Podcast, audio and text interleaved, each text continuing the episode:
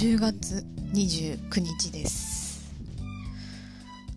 今週もあなたも私も生き延びましたね、えー、大変お疲れ様でした。最近知ってびっくりしたことをシリーズ、えー、お墓の墓石に、えー、なんとか家の墓とか書くと思うんですけど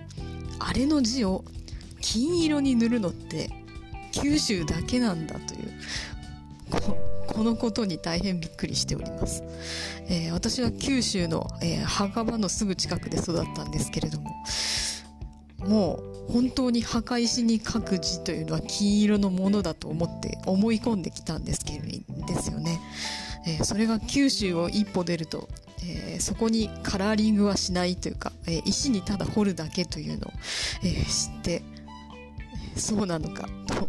思っております。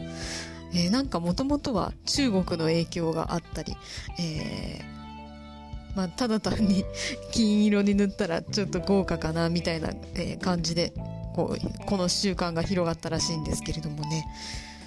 えー、まさか九州だけとは思わないのでねもうただただ驚きばかりです。えー、皆さんの地域には、えー、このようなことはあるでしょうか、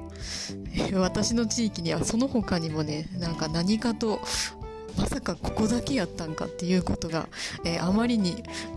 あまりに多くてってほどじゃないんですけどいくつもあって、えどんだけガラパゴスな地域で育ったんだろうとか思ってしまいます。